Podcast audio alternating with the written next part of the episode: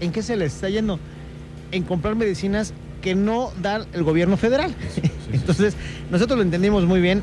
Esta, esta, fue un compromiso mío desde la campaña y hoy nos estamos sumando a los esfuerzos que el gobierno del estado hace en temas de salud. El primer Instituto Municipal de la Salud, no hay como este en todo el país, es el primero. Y hoy estamos ofreciendo aquí, al lado del CAM, servicios básicos como de odontología. Fíjate que un servicio que yo no tenía en el radar que es tan necesitado y tan importante, el tema de los podólogos. Aquí lo vamos a tener. Para los adultos mayores, las personas que tienen eh, diabetes van a poder ser atendidos aquí. Psicólogos, psiquiatras, nutriólogos, este, lenguaje, etcétera. Entonces, servicios que vamos a atender aquí de manera gratuita. Servicios de primer nivel de que primer nivel. pasen, ¿no? Al segundo nivel. Exactamente, ya especialidades y eso ya no. Ok, ¿y el tema de, los de las medicinas? Ya los tenemos. Vengo saliendo de la farmacia. Es que ese es un gran compromiso porque ves cuando te dicen a ti la apertura y está llena, ¿no? Las, sí, las cajas. Pero pasan los meses, Roberto, ya no es lo mismo. Es el compromiso y nosotros tenemos hoy que platiqué, vino la secretaria de Salud del Gobierno del Estado, la doctora Martina, y el compromiso que hizo con nosotros es que no nos van a hacer falta medicamentos. Además de estas oficinas, tenemos nueve casas de salud en todo el municipio que atienden a la población en general. Entonces, eh, eh, esto como tú decías, el tema de la salud pudiera pensarse, o los gobernantes pudiéramos pensar que son, es facultad y responsabilidad del Estado y de la Federación pero aquí en Corregidora nosotros también estamos entrando. Ok, bueno, ¿y este instituto va a trabajar todos los días? ¿Cómo va a ser el horario? Porque la, gente puede pensar que aquí también se van a atender emergencias, ¿no es así? No, emergencias como tal no. Aquí tenemos muy cerquita en, en la colonia Zapata un centro de salud del gobierno del estado, ahí sí hay para, para, atender emergencias. Aquí nosotros vamos a trabajar de lunes a viernes de 8 y media de la mañana a 4 y media de la tarde.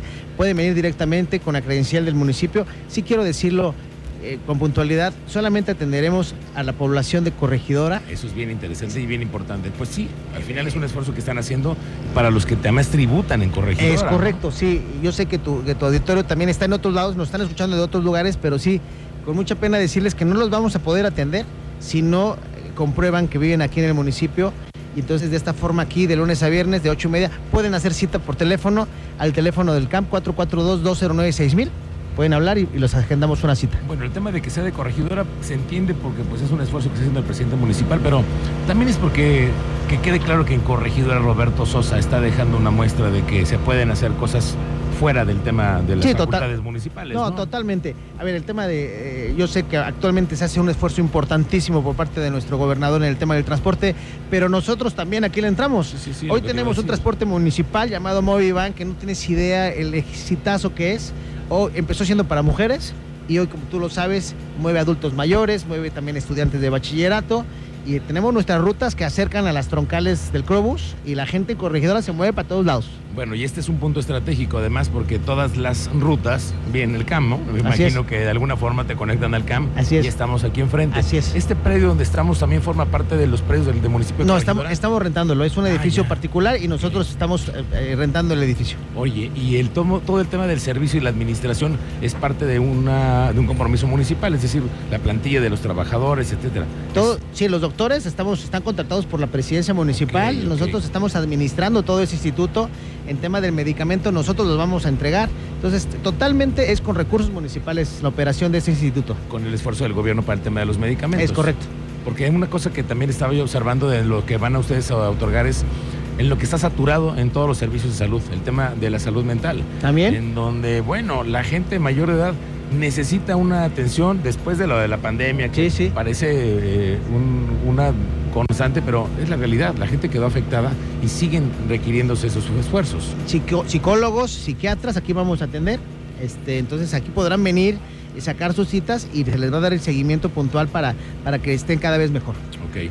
Oye, Roberto, yo lo platicaba con el auditorio, a todos los políticos andan con prisas, ¿no? Muchas prisas, sí, la verdad, porque ya llega la veda electoral y ustedes están haciendo lo que tienen que anunciar y, y programar en los últimos días de aquí al 29 de febrero. ¿Cómo vas en tu agenda? Bien, eh, terminando muy fuerte, a tambor batiente. Como bien lo comentas, la veda electoral está por llegar. Nosotros tenemos todavía esta y la siguiente semana.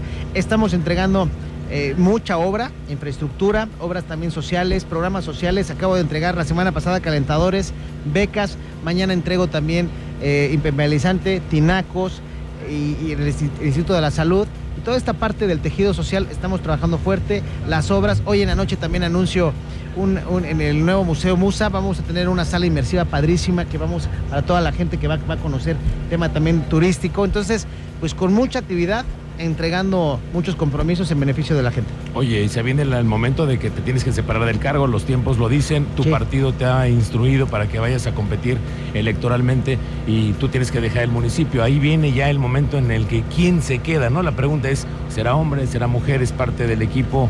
Es ¿Cómo es la decisión? Eh, sí, la próxima semana, el próximo, yo me separo primeramente Dios el próximo, eh, el último día de febrero, la sesión de licencia mía será el 28 de febrero Mañana tengo reunión con las y con los regidores de mi grupo, de del PAN, quiero decirlo como es, va a ser una o un regidor del PAN que se queda al frente del gobierno por los próximos tres meses eh, porque yo voy a regresar una vez terminada la campaña. Es, no, es una decisión de Roberto Sosa, es una decisión del colegiada. Cabildo, es correcto. Del Cabildo en pleno. No te impones tú. No, yo propongo y me ahí se, se, vota. Y a ver si se vota o si se vota. No, yo espero que sí, que no debe haber ningún problema. ¿Y tú quieres regresar entonces para entregar la administración? Sí, quiero cerrar, quiero regresar pasando la, elección para cerrar, pendientes que haya que... Ganando o perdiendo, Roberto. Sí, por supuesto. Sí, sí, vamos a ganar. Sí, sí, me imagino que debe ser, esa es tu intención, ¿no? Sí, esa es mi idea, ese es mi, compromiso, mi idea y espero que la gente vuelva a confiar en nosotros. Yo llevo tres campañas, la primera fue la de, en ese entonces, presidente Mauricio Curi, yo lo acompañé como regidor y luego estuve en dos campañas como alcalde y esta que será, voy a buscar por parte del PAN el tema de la Diputación del Cuarto Distrito Federal, que es todo corregidora y una gran parte de Querétaro. Oye, Roberto, te vas, pero hay un tema que quisiera yo preguntarte, porque la semana pasada y antepasada estuvimos reportando el tema del incendio. ¿Qué pasó con el relleno sanitario y cuál es en este momento el estatus? En este momento está apagado. Ya, ya, no controlado. No, no, controlado, está apagado al 100%. Ya no existe una sola llama y ya se acabó.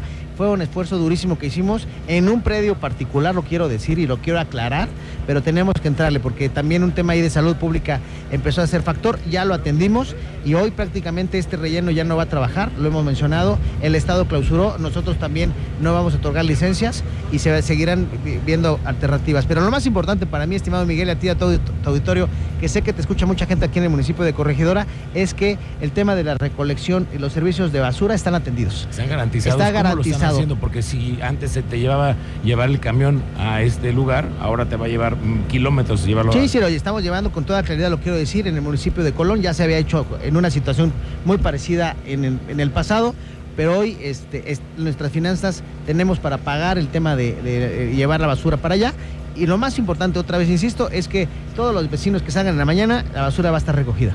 Ok, es la garantía que dejas. Claro, por supuesto. Dejas tu palabra empeñada. Claro, por supuesto, sí, sin duda. Y es más, fortalecimos con más camiones y más rutas, entonces no debe de haber ningún problema. Bueno, bueno, pues estamos pendientes de los momentos que vienen en la toma de decisiones políticas para ti. Muchas gracias. Estamos pendientes, te agradezco mucho la invitación. Al, al contrario, amigo, siempre gracias de corazón agradecerte a ti, a Cristal, a todo el auditorio que siempre tu eh, EXA nos ayudaron a que siempre estuvieran muy al pendiente de lo que pasaba. Perdón, este. Ok, presidente de Wimilpan, entonces. Perdón, este radar, estoy aquí pensando en otra cosa en radar. Este, que siempre están muy al pendiente de, todo lo que pasó en el municipio. Muy bien. Presidente municipal, estamos pendientes. Muchas gracias. gracias.